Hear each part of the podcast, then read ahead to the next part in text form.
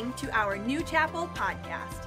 We're for people to connect with God and be raised to new life in Christ. Be sure to connect with us at newchapel.com and on social media to stay up to date on everything happening here at New Chapel. Good morning.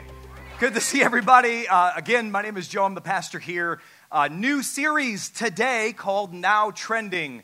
Uh, if you haven't been around New Chapel for a while, here's kind of the flow of things. During Easter, you guys all come on the same day. And so we leverage that moment. We give you those little response cards and we ask you, like, what's on your heart? What's on your mind? What questions do you have about the Bible, about God, about theology, anything like that? And so as of Thursday at noon, your pastor had no idea what I was going to be preaching. I got the final report in and I was amazed to see the flow of all of it. I want to tell you about the messages that we have coming up today and in the couple of, of weeks following today. Before I do that, I want to talk about Easter. It was a significant day, a record breaking day. Uh, tell me if you're excited. We had 540 people here on this campus. Pretty cool. And uh, on top of all of that, Wait until you hear the end. 46, that's the final tally, 46 people on Sunday accepted Christ. Six youth on Wednesday. 50 people accepted Christ here at New Chapel this past week. God is on the move. And, you know, numbers don't tell the whole story, they tell part of a story. But here's what I hear when I hear those type of numbers is that people are engaged in what God is doing. They're hungry for a move of God. And you don't need to look far, it's already happening. It's in the house, and we're leaning into everything that He's doing. He's building His church, we're just building a big people. Now, as for now trending, uh, the next couple weeks are going to be pretty fun. Uh, next week, everybody say next week. Next week, on the 23rd, take a look at this. Uh, we're going to be talking about dealing with difficult people. How many y'all have difficult people in your life? Just lift your hand. How many keep your hands up? Are you sitting next to them right now? Oh, just kidding. Put your hands up. Put your hands up. Uh, just kidding. We're going to be talking about how to deal with difficult people. We all have them in our life, and I want to help keep you out of prison. And so you, you, don't, want to, you don't want to miss next week. April 30th, uh, we're going to be talking about family essentials and raising kids. Now, let me just say, any of these topics that you asked for, they could be whole four to six week series on their own. And so we're going to do our best. It will be like drinking from a fire hose, it will be a lot, and that's okay. Uh, today, we are talking about handling stress and burnout. It was the second most popular thing that you requested. Is, is you're saying, Pastor Joe, I'm stressed. I'm going through it right now. I'm feeling it. And uh, before we get into the real message, I want to give you a simplistic message. So go ahead and throw up the word, uh, the word stress, right? That's what we're talking about today. Here's the simplistic message. If you want to deal with stress, just flip it right on over, and it's desserts. and uh, let's pray and we'll go home. No, I'm just kidding, just kidding, just kidding.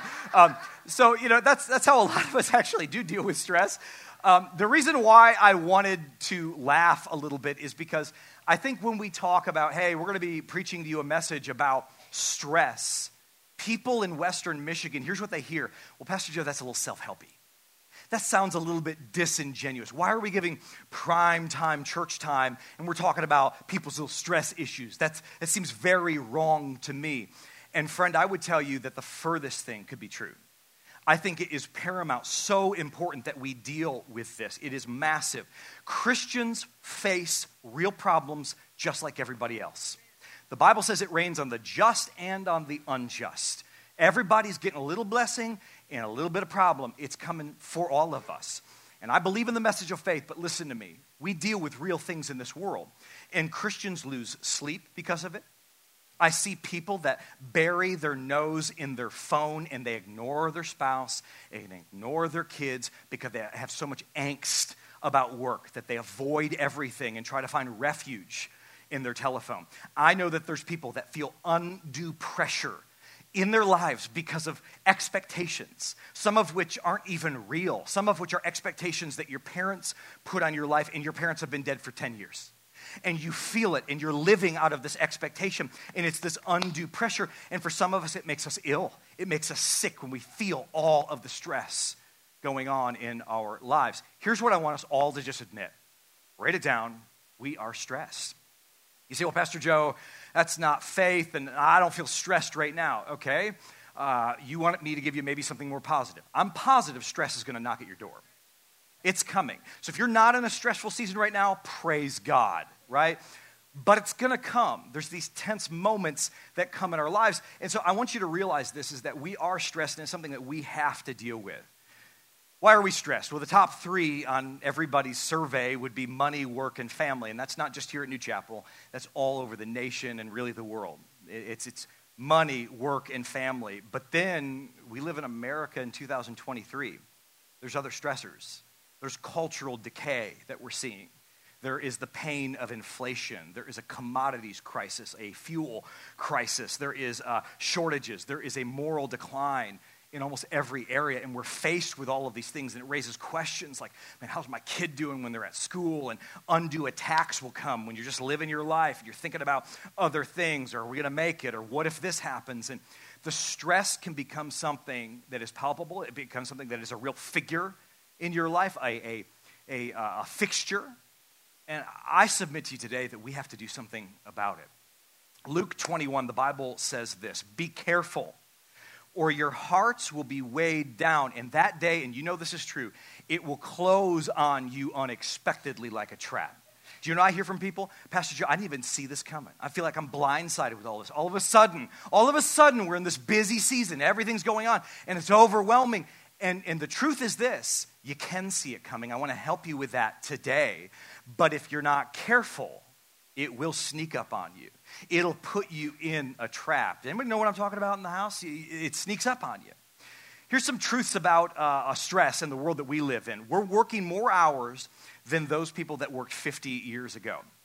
Three quarters of doctors' visits are related to ailments from stress. This next one kind of makes me laugh at first. Uh, the American Institute of Stress. Pause, everybody look at me. That's a real thing.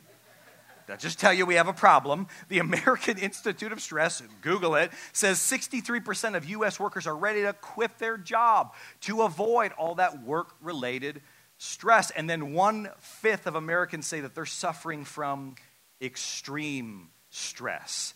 This is not God's best for our lives. God did not save you and deliver you and go to a sinner's cross to have his people live riddled with stress and guilt and pressure for the rest of their existence. That is not my God. In fact, Jesus puts a dividing line in Matthew's Gospel, chapter 11. The Bible says, Jesus says, Come to me. And that's the invitation for you today and me. Come to me, all you who are weary and burdened I will give you rest. Take my yoke upon you and learn from me, for I am gentle. I'm humble in heart, and you will find rest for your souls. For my yoke is easy and my burden is light. Amen. You know, we're a little bit removed from an agricultural society, and so when we say the word yoke, y'all are thinking about Cracker Barrel or something. Uh, when we say yoke, it's something that they would put over the neck of two ox when they were plowing a field, and the yoke would keep them in line. But what would happen is sometimes you'd have a weaker ox on one side and a stronger on the other. And so the stronger ox would be put in a position where they had to carry the brunt of the labor. And further, if that ox wasn't strong enough to correct this, because the smaller ox would be on the side, it would actually make them go around in circles. They couldn't be on track in what they were trying to do. They were, they were peeling out in life. And, and I think that resonates, right? And what Jesus is saying is this hey, you be the weaker one. What I'm going to put on you, you can actually handle. The things that are overbearing and are taking you down, they're not from me. And, and let me tell you something Jesus is strong enough to be that strong ox for you, be that burden bearer, and make it so you're not spinning circles in your life. You'll be right on target with Him. Amen, somebody? And so tell me again how disingenuous this is. It's not.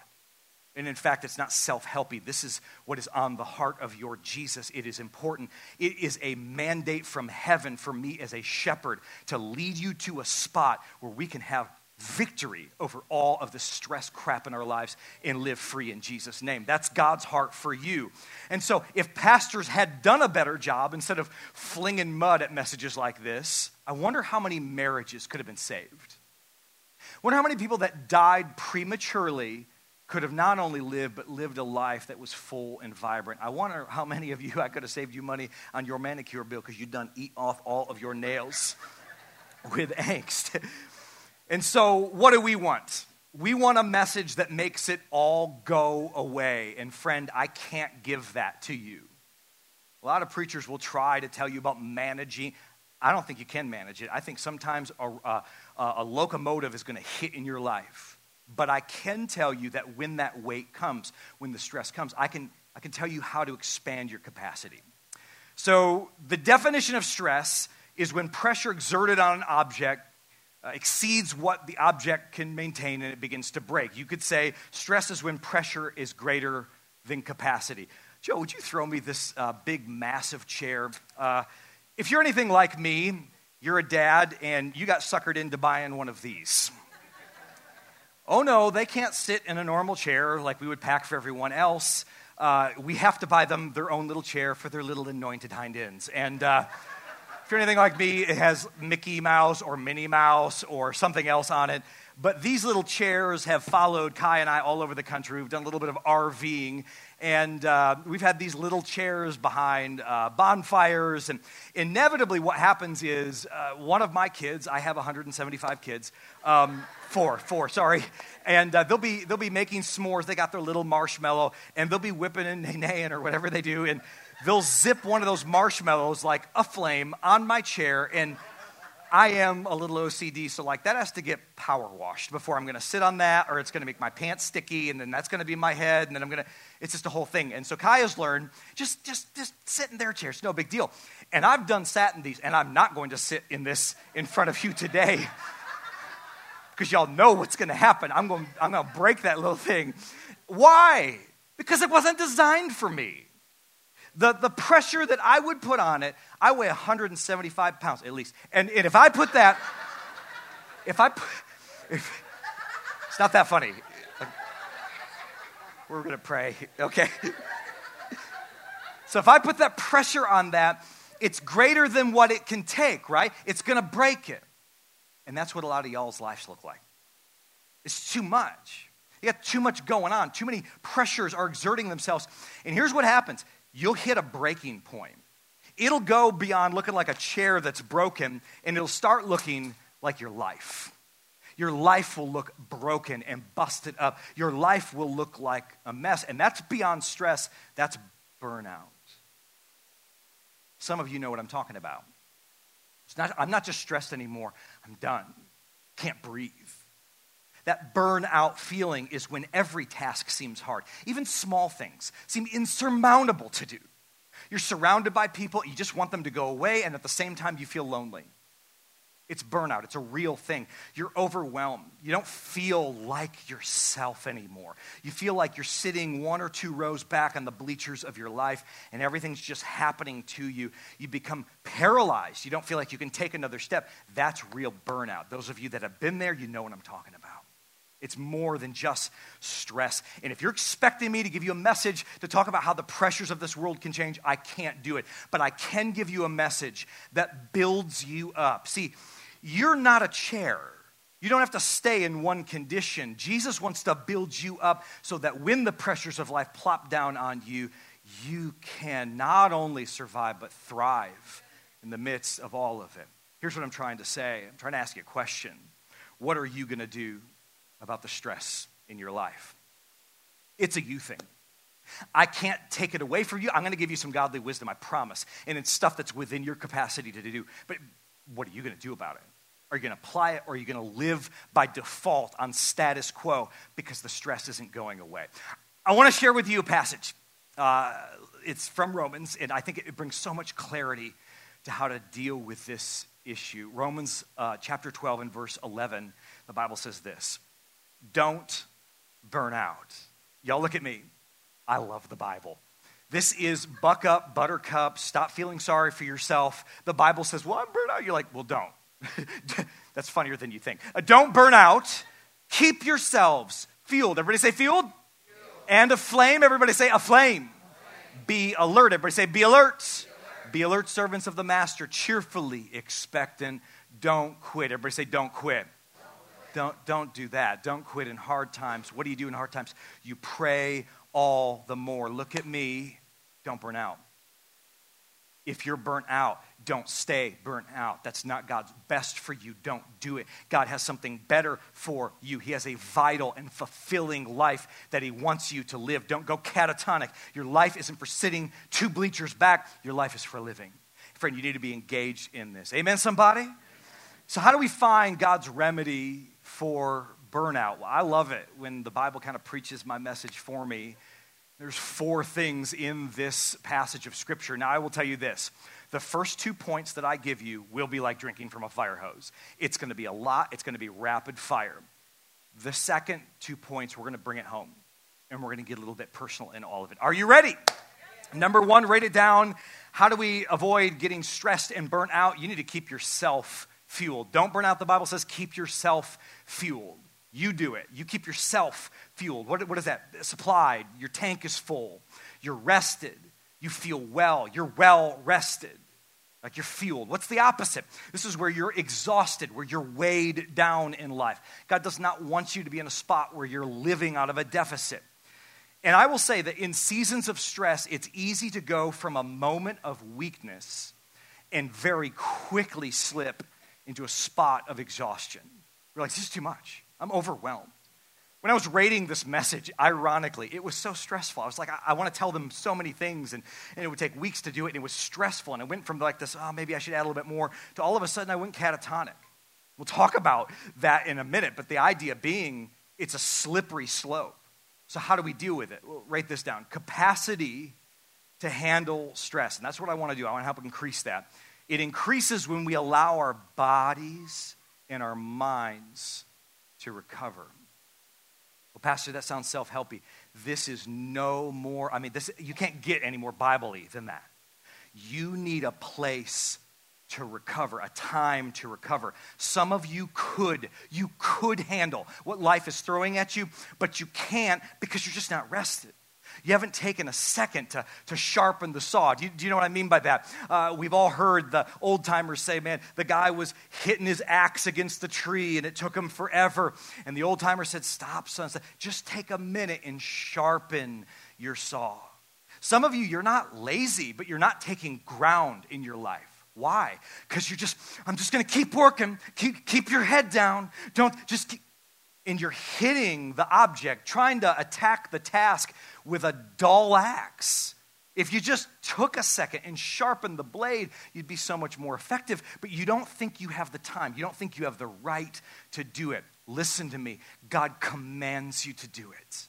You need rest in your life. It's quiet as I'm preaching it right now. By the time I've drove this home, y'all gonna be saying amen. It's huge. It's massive. You need recovery time.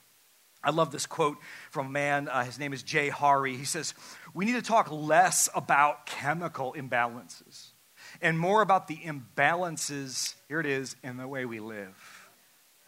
I believe that people have chemical imbalances. I'm not casting shade on anyone who's dealing with that for real, but I think that there's a lot of people who think that they have a chemical imbalance but the truth is, you're just not living a life that has any rhythm to it, any, any order to it, and you are suffering in your soul by merit of what you're doing in your life. We want to medicate problems, we want to numb problems away, we want to vacation ourselves out of the problems that we face, we want to escape them, we want to give shots for them. But here's the reality. What you really need is God's prescription for all of it, which is a lot different than the world's two thoughts on this in number one, and then we'll press on to number two. The first thought is this you need to be, write it down, a self feeder on God's word. If you're over 45 in here, that little thing up there is in a mural. Uh, if you take your camera out, you can actually open up a little website that we have. You're not going to bother me. You can take out your phone right now. It doesn't bother me at all. If you would take a picture of that and use the QR code, you will be sent to New Chapel's discipleship website. Here's why this is useful. We're going to talk on there about New Chapel Connect, New Chapel Grow, and we also have different suggestions with links uh, to different Bible reading apps, one of which will read it for you. All you have to do is hit play. If you are choking on that, it's I can't even pray that out. And so you, that's a you thing. But there's different apps. Also, how many y'all are old school like me? You just want a print copy of the B I B L E. That's me. So there are links there where you can order them from Amazon. It's one way to make the devil kind of participate in your discipleship. And so, uh, but all the links are up there. And if you use that QR, it'll go to it. Why is it such a big deal? Uh, we had our most successful semester in 10 years of church history of small groups. It, it was the most attended. Uh, we actually had groups that started out with just a handful of people, they grew every single week. We had groups where people got saved and baptized on a weekday just here at church. It was awesome. And there was, there was incredible growth.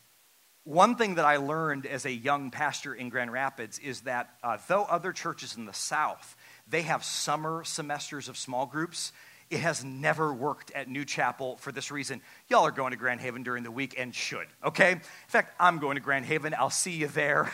I might have my Bible or not. And, and so summer small groups don't work, and that's important for this reason. Look at me. What are you going to do?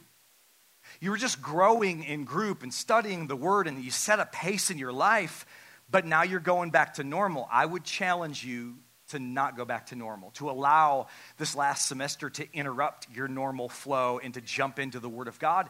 And, and I believe that real life change happens best in the context of groups. I believe in having a group of people around you, but listen to me. You need to become a self feeder because the devil doesn't play fair.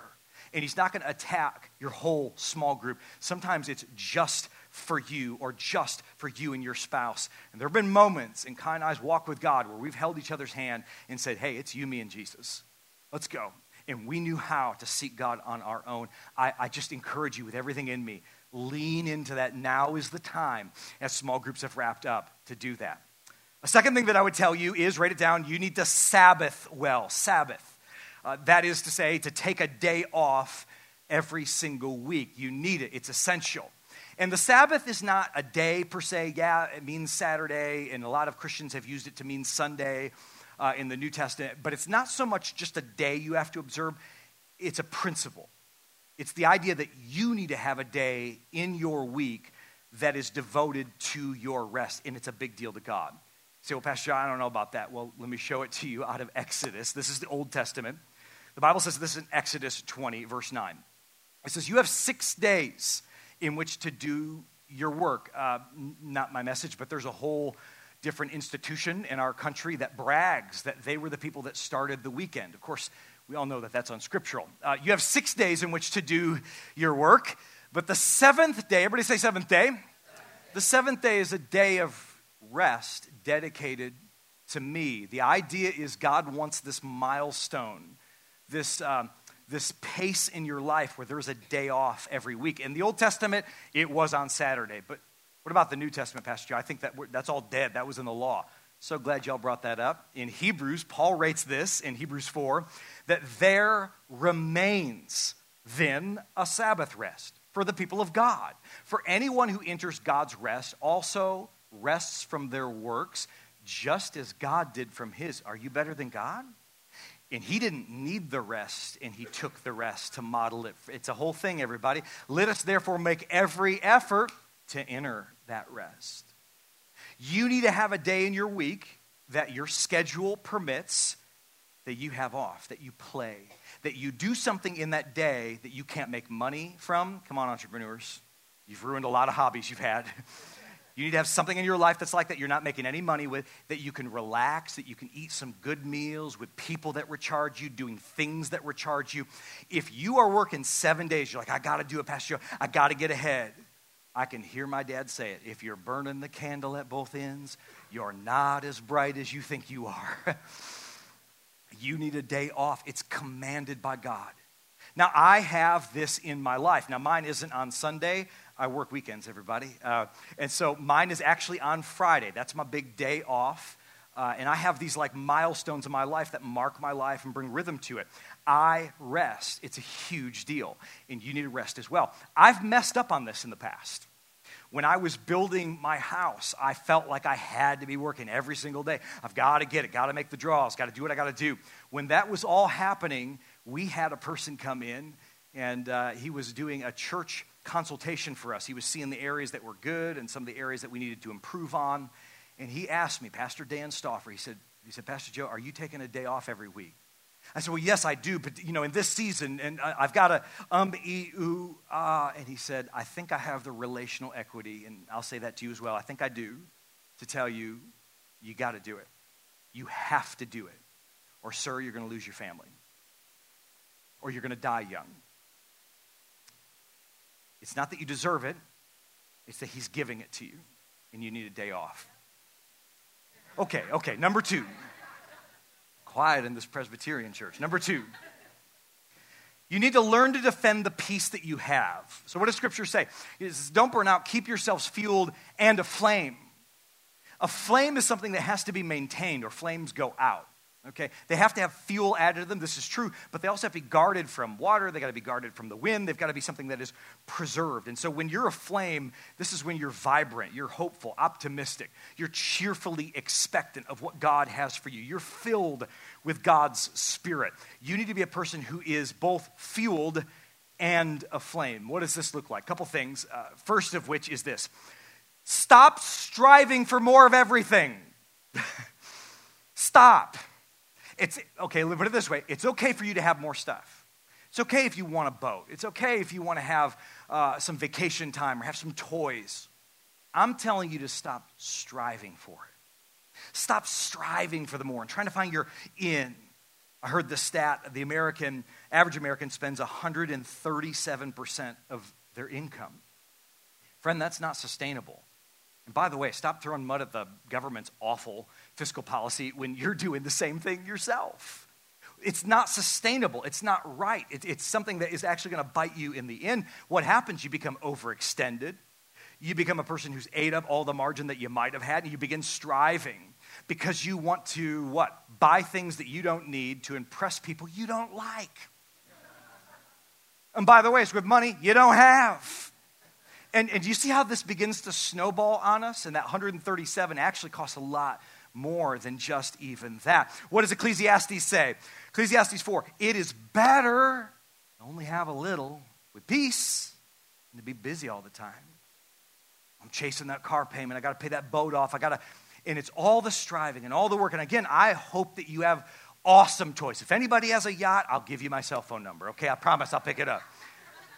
My, my battle isn't against you having fun, it's against this striving to keep up with American standard.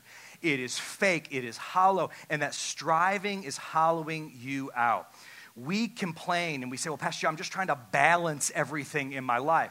Y'all, listen to me. Balance is a myth. Somebody pick that up, Lord Almighty. I can normally just breeze over that, but that just wouldn't stop. Okay. You foul demon of ringtone, come out in the name of G. Okay, sorry, sorry, sorry, sorry. I'm just messing. I'm just messing. If you're a visitor, come back. Um, here's what I'm trying to say is that we think that we need more balance in our life. Oh, Pastor, I'm just going through the season. I need some help. Pray for me because everything's just a little out of balance. Listen to me. Balance is a myth. There's no such thing as balance. I'm just looking for some balance. You're going to mess up your life because here's what you're going to try to do.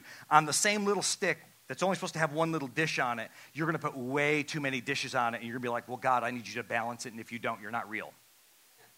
What? That's how it works? No, no, no. You get a plate on there. That's what you do. God will give you your portion in life. And, and so there's no such thing as balance. Well, what do we do? There's rhythm, there's an ebb and a flow. There's seasons that are busy and then seasons of rest. There has to be this tick tock, this, this respiration, if you will, to your life. And without it, it's, it's going to be hollowed out of a lot of real meaning. When I was growing up, uh, my grandparents were a little bit older. Uh, maybe some of you in the room remember your grandparents. Maybe they were like this. Uh, my folks, they lived out at 13 Mile and Kenowa, uh, where Kent County ends and, and, Ottawa begins, and they lived out there in all those orchards of the ridge. And uh, there was nothing to do at Grandma's house at all, right? Like, here's what, like, she had a really nice little twin bed for me, and that's it. You know, like, and, and, and so she would want to visit. She'd be like, I'll sit down, let's visit. She'd want to talk. We'd have to make our own fun out there at Grandma's house. And, and that looked like starting a garden. and, and here was our big fun. In August, the cucumbers would be big enough to hollow out and make a little boat out so we could like sail it on the pond and inevitably it, would like sink in five minutes. Like that was fun for us. Uh, your pastor. I would go out to those dirty little ponds my grandma had on her land, and I'd hunt for crayfish and bullfrogs and turtles, and, and I'd come in late at night, and, and we'd eat you know, they'd have a sandwich, like little cut in a corner, and just a handful of chips. Like every, it was the same thing every day, you know. And it was just everything was very measured and normal, and there was a rhythm to all of this. We didn't have angry birds. We had birds. Okay, that's where we were at. My grandma had a horrifying demon possessed goose that would chase us around, and they'd sit back there and laugh at us. And they'd be like, let me get my camera. And you'd be like, click, what you know what I'm talking about, everybody? Hey, sit still. Sit still. Can't sit still. It's going to bite me, you demon possessed goose. And I loved it. I miss it. And there's a slow and steady pace to that life. Anybody know what I'm talking about? If you don't, I, I hope it for you. I wish it for you. Because those were the weighty moments of my life. It's not all the stuff. It's not filling in all the gaps with what I think. It's not contending for more. In fact, I'm the preacher that's going to say, I'm really contending for you to have less in your life, but have peace and be happy with the weight of your things. Uh, that is the next thing. Write it down. Lean into God's rhythm for your life. That ebb and flow, that, that metronome going back and forth. Now, there will be busy seasons. But here's what I think a lot of people justify their awful organization of their own lives by saying, Well, I'm just in a busy season. Have you ever heard that? We're just, listen, we're just in a busy season right now, so we can't make this, that. We're just busy. You know, just pray for us. We're busy. And really, it's like, I can't manage my own life, okay? So I'm going to take off now. And that, that's what it is. Right? Shame the devil and tell the truth, okay? And so the idea being, if there is a busy season, there's got to be that season of rest. You've got to have the ebb and you have to have the flow. But no matter whether you're in a season of rest or busyness, and they both come, okay, you need to have these consistent milestones in your life. What do they look like? Church. Every seven days, you need this. It's a breath of fresh air. You need it. You need to hear from God. You need to worship. Some of y'all, you've been coming to New Chapel for a while. You have no idea what people are doing in the front four rows because they're like waving at Jesus and loving God. And then in the middle, you're, you're kind of there, you're holding your coffee in one hand, you're like, I love them, you know. Back row, you're doing one of these things like you can fly, you know. I wasn't raised like that, Pastor. you want to do it, but this is all you got. See at the front. and here's the idea you need church. You need, you need, you need to whap those little wings of Jesus. Like you, you need it in your life. You need groups. If groups are in session, you need groups. If, you, if groups aren't in session, you need godly relationships. You need community that's all around you. Now, these aren't in the Bible, but the Bible talks a lot about them. So on Thursday night every week, uh, because I'm a preacher, uh, I take Fridays off. So Thursday night is a date night. I date my wife. Now, I will admit I've gotten a little bit boring in my old age, and Applebee's is like an adventure for us now. We want to go to Home Depot if there's enough time, you know. But um, so but at the same time, I'm still dating my wife. Some of y'all dated and you're pursuing, you're showing up with flowers. Y'all were wearing a collared shirt, look ridiculous while you were wearing it, and you're like pursuing her. You got married, you done sat on your blessed assurance on that recliner since y'all said I do. And, and don't do that. You need to pursue your spouse and date your spouse. So every week, Friday night, we have a date night. It's very rare. Every once in a while, it doesn't happen. We'll make it into something else. But I date my wife. Friday, what's Friday? Family day. That's a great system for you. It's a family day. So, family day, my kids don't know what's going to happen, but it's going to be fun. And we're on a budget, just like you. I don't have uh, unlimited funds. The opposite is true. I'm on a very tight budget. But going to the dollar store and buying some snack candy goes a long way for a couple bucks. Now, our family, we did something pretty fun. Actually, Kaya's family started this. You know those uh, Tupperware uh, chip dips that they have at parties or veggie dips, have a dip in the middle and this, you know, all those little spacers or whatever. So we hijack that and we fill it up with like gummy worms and Pringles and pretzels and licorice and popcorn and we have snack tray and we watch a movie. And my kids, we're not watching your current movies because I'm a great dad. We're watching old school movies, and I tell my kids that it's new, okay? Like literally, the other day, I walked in. I was like, hey guys, did you hear? They're like, what, dad? It's like, Back to the Future 3 just came out. They're like, no way. It's like, yeah.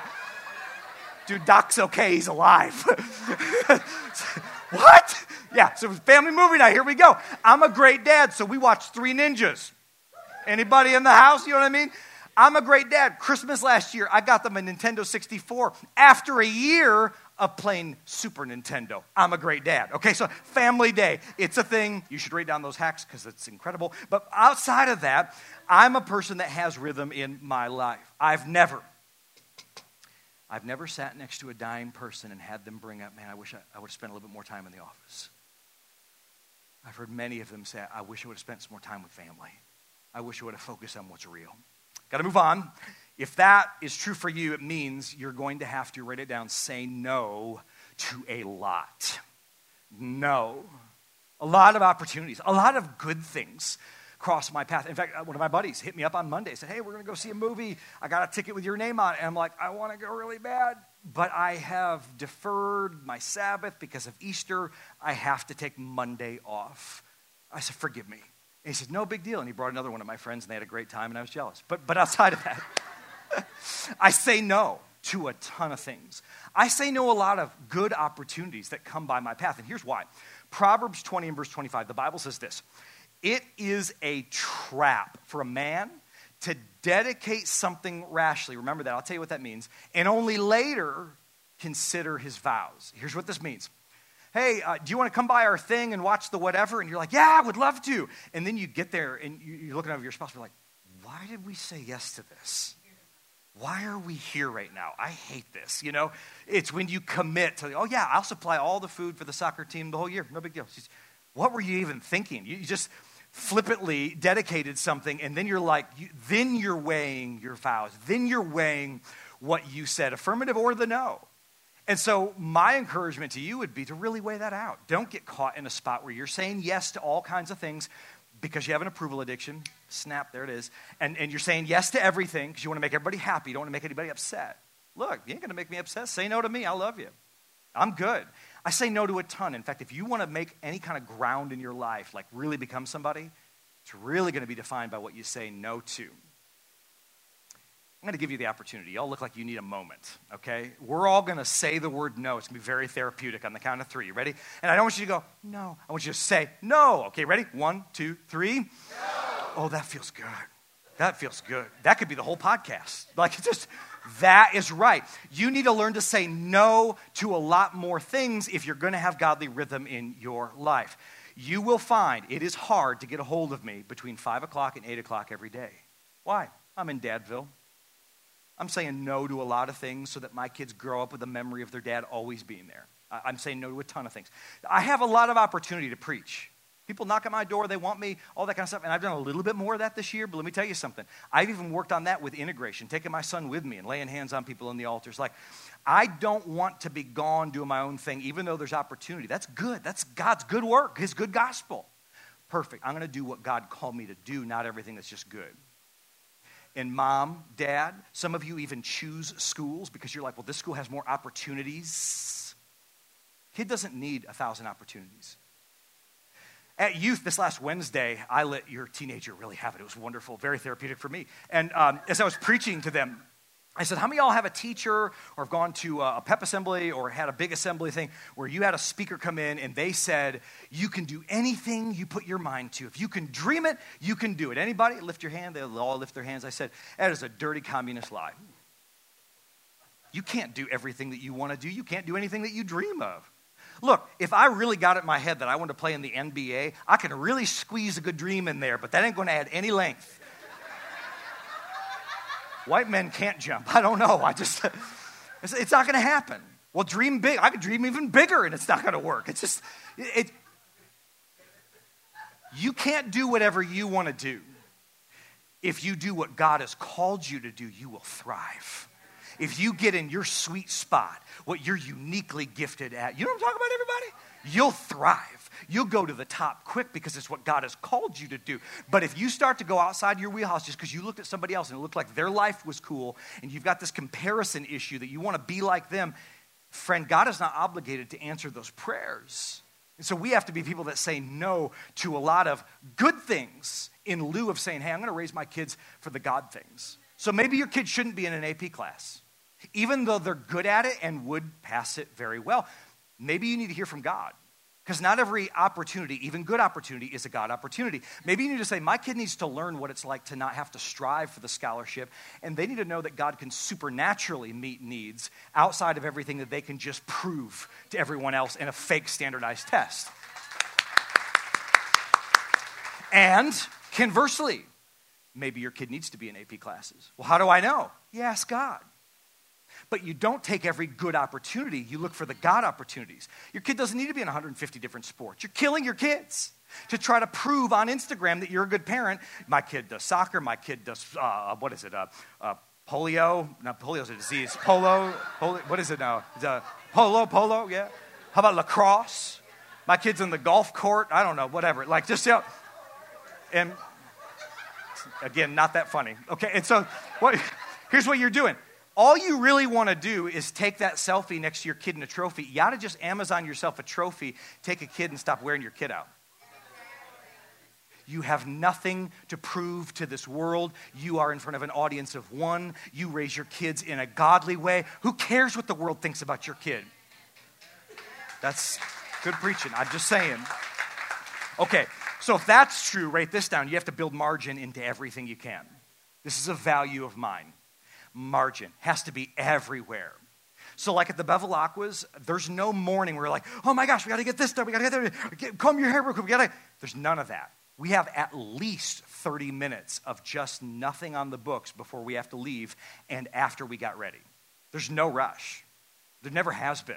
Well, maybe there has early in our marriage, but that, that ended pretty quick. I mean, it was just, it's peaceful. We have a great time leaving the house. I'm not going to live my life stressed out, so we have 30 minutes. It's just a little life hack I have you need to think of how you can put margin around all of the big stones of your life so you're not stressed. So you're not riding somebody's tail on 131 and they're my enemy. You know, just chill out. You have time to get there, you have time to get where you need to go. There's a cost for living that way. The Bible says this in Proverbs 21 In the house of the wise are stores, the Bible says, of choice food and oil. But a foolish man, this is a person who's deceived, who they're fooled a foolish man devours all that he has. There's no margin, there's no space. And so you need to take charge of your schedule. The Bible says this in Psalm 90 Teach us to number our days, God. Recognize how few they are. And I love this. Help us to spend them as we should. Spend them. So you have 24 hours in your day, just like the president has, just like Elon Musk has, just like the greatest captains of industry, all through the ages, before and in the future, you have 24 hours. You need to spend your time. You need to invest these moments and invest them wisely because what you may be able to pull off in a moment, a busy season, it might be doable, but write it down, it is not sustainable. It is doable, but it's not sustainable. You need to realize that what you can pull off in a month is not something that you can live with for a year. Say amen, somebody. And that is to say, we are working 181 hours a year more than the previous generation. If you're counting, that's a month and a half more of work every year. It doesn't all fit in, something has to break. And I think you need to avoid the rush. I'm going to put this up on the screen. Maybe you want to take your phones out and screenshot this very quickly. Avoid the rush. Careful planning puts you ahead in the long run, but hurry and scurry, and we got to get the kids to the, it puts you further behind. A person in a hurry, you know this to be true, makes mistakes. How many y'all, you've been like speeding on the expressway because we got to get to the wedding, and it's like, boom, that's when you see those like cop car lights in your rear view mirror. And those guys, look, part of the ticket is costing you time. They're in no rush whatsoever. They're like, hey, praise God, have you heard the good news? I'm giving you a ticket. you know, they just take their time. They're happy doing it. I'm going to go back to my car. No, no, no, let's do it right here. You know, person in a hurry makes mistakes. Psalm 39, we're merely moving shadows. And all of our busy rushing, it ends in nothing. Proverbs 10, reverence for God adds hours to each day. Well, I can't serve Pastor Joe. I don't have the time. You don't get it. You will get time multiplied back to you that you're not even counting on. You'll have margin built in that you don't even see yet. Reverence for God adds hours to the day. Now, I told you the first two points were going to take the longest, and there's four. There's two more points. These go quick. But this is where I want to really bring this home and make this personal Write it down. Uh, if we're supposed to keep ourselves fueled, defend the peace, number three, we need to be self aware. Self aware. Don't burn out. Keep yourselves fueled in a flame. And it says, be alert, servants of the master. Uh, Kai and I became aware several years ago when we were still a mobile church that we were going to have to leave the school that we were in. Uh, we were exactly 104 Sundays at Celebration Cinema Woodland at Woodland Mall, now the Phoenix. And uh, then we were just over two years at uh, Northpointe High School near uh, uh, Leonard in the East Beltline. And we were good being there. The church was growing there, but they said, hey, you got to go. We're doing some construction. We're going to need this space. It's not working out. They gave me six months' warning, and I actually thank God that they did. They didn't have to do that, it wasn't part of our agreement. But I had six months to find a place for the church, and it was so difficult. Kenowa Hills High School turned us down a hundred times to meet there. You couldn't rent. And so it became very apparent to me we're going to have to buy. Sooner than we anticipated, uh, Kai and I just came to the conclusion we're going to have to sell our house in order to have a down payment for the church. At the time, New Chapel had less than $10,000 in the bank. If you're a business owner, you know that, I mean, you'll run the risk of kiting checks if you don't have any kind of buffer there. And so uh, we sold our house and we did well. And we took not only our tithe, but more than that, and we gave it to the church as the down payment to buy a building. And this is the building that we landed on. I'm going to breeze over a lot of very interesting details, but uh, it was very stressful to find this building. It was very stressful to find something in our budget. And Kaya was pregnant with our second son. Our first son was just over a year old.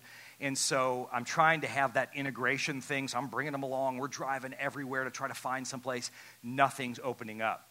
Well, we did land on this spot. This is a former Rite Aid pharmacy. And uh, at the time we bought it, it was something like a restore. And we white boxed it. Uh, but before that, we had to close. Trying to qualify for a loan was very complicated. But over in the area where we have new kids today, that was actually a tenant space. We had a tenant that was a nursing school, teaching people to be CNAs and nurses' assistants. They had been there for 20 years. And so we qualified for the loan because we had revenue from that tenant. It looked like a sure thing. Well, we closed on this property at the last part of uh, uh, June, three days after my second son was born. All I wanted to do as a dad was be home with my baby, and I had to come here, close on it, and we started renovation immediately. Now, this had a drop ceiling, there was different structures in here. We did all of the demo. We white boxed it. I chipped up all this tile myself. We hired some builders in. We had a wonderful man of God named Scott Fitzpatrick GC this for us from Copper Rock. And all together in two months, we got this done. And that is, if you're anybody in construction or know how things go like that, it's a big deal. Yeah, praise God, right? And we landed, we got in here, and that was a stressful, long, arduous process. Well, in the midst of all of that, uh, Kai and I, we were going to buy another house, but this is when the market took that turn upward. And we couldn't find anything. In fact, it was so uh, uh, hungry for houses that there just wasn't anything in our budget. So we got the idea well, we'll build. And we had enough money from the sale of our house that I thought, well, we can do this we were going to hire a builder to be our builder, but we were going to do as much as we possibly could. I was going to wire it myself, and we'd do a lot of the finished carpentry and, and as many things as we could do. And I built a lot of that house off from the restore, but uh, we, we engaged in that process. Well, as we engaged in that process, our builder, after he got it framed and just as the Tyvek got on, he went out of business. He got a $250,000 fine from OSHA. And so I think he's in Mexico right now. But uh, anyway, he split and so I am the de facto general contractor, and there's stress. And I've got to appeal to the bank in order to let them allow me to make draws. And I'm trying to show them this project that I've done. And, and so we begin to do that. While all of that is going on, our tenant over there stops paying rent. From July of that following year until December, didn't pay rent. So Kai and I, we didn't tell anybody this. And it's been enough years that I feel comfortable telling you. We didn't take a paycheck for six months. And in fact, some of that money that we needed for our house, in fact, some of the finishes still aren't there, we had to give to the church to be able to pay everybody else on staff their, their paycheck. And we're good with that. We didn't bring it up for this reason. We didn't want to put any pressure on you to give. We never have. We never will. We always say, ask Jesus. And God supplied. Well, we began a process of evicting that tenant who wasn't paying but still occupying. And uh, through some pretty godly loopholes, we were able to sue that person, come to a settlement outside of court, and release them to their destiny. In Jesus' name. I'll clap for that one. I needed that. And so we exercised anyway. And so we, we, got, we got that done, and we were able to like get a settlement, but it wasn't everything. And so we finished our house and we landed. We finished this church and we landed. And at the end of everything, guys, I was in battle mode, in war mode. Let's go. I'm a builder, I'm a fighter. Let's go. And when all the pressure got off and all of the occupancy permits came in, the change of pressure on me, I collapsed. I was exhausted. I was tore back. I didn't have energy to do things that I liked doing. And thank God I have people in my life who could see those blind spots and could come around me and encourage me and pray. I have a family that loves me. And so, what happened? On the other end of burnout, there was hope, but I wasn't self aware. I can tell you this that getting all of those bad reports and those hits, it felt like a, like a train was, was, was hitting me in the face. The enemy was trying to sift Joe Bevelacqua. And what he found was this I cannot be defeated, and I will not quit. I trust in my God, and I will come out on the other side. And, and that is my faith, but listen, it did, not, it did not look and it did not feel as triumphant as what I even conveyed.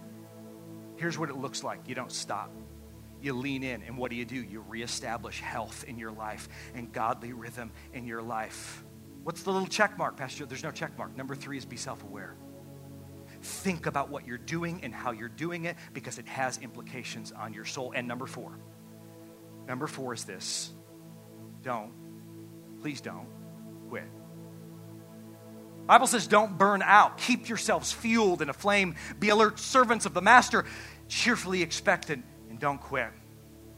Don't quit in hard times. In fact, what God wants you to do is lean in even more. Pray all the harder, the scripture says. Don't be taken off balance by all of that. God wants you to lean into your relationship with Him, and that's how He carries you out of it.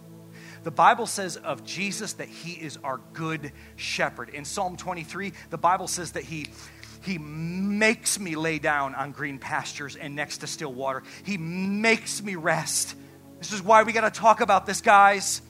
He makes me do it. It's who He is. He doesn't want you stressed and burnt out. He wants you vibrant and vital and alive in this world. Say amen, somebody. That's where He's leading you. How do you know it, Pastor Joe? I want to read this for you. I'll give you one point. I'll read you a scripture and I'll pray. Here's the point we need to get close to Jesus. That's the most important thing you can do when you lean in, pray all the harder, when you have that relationship established, He personally makes all the difference. The Bible says it in Matthew 11. Jesus says, Are you tired?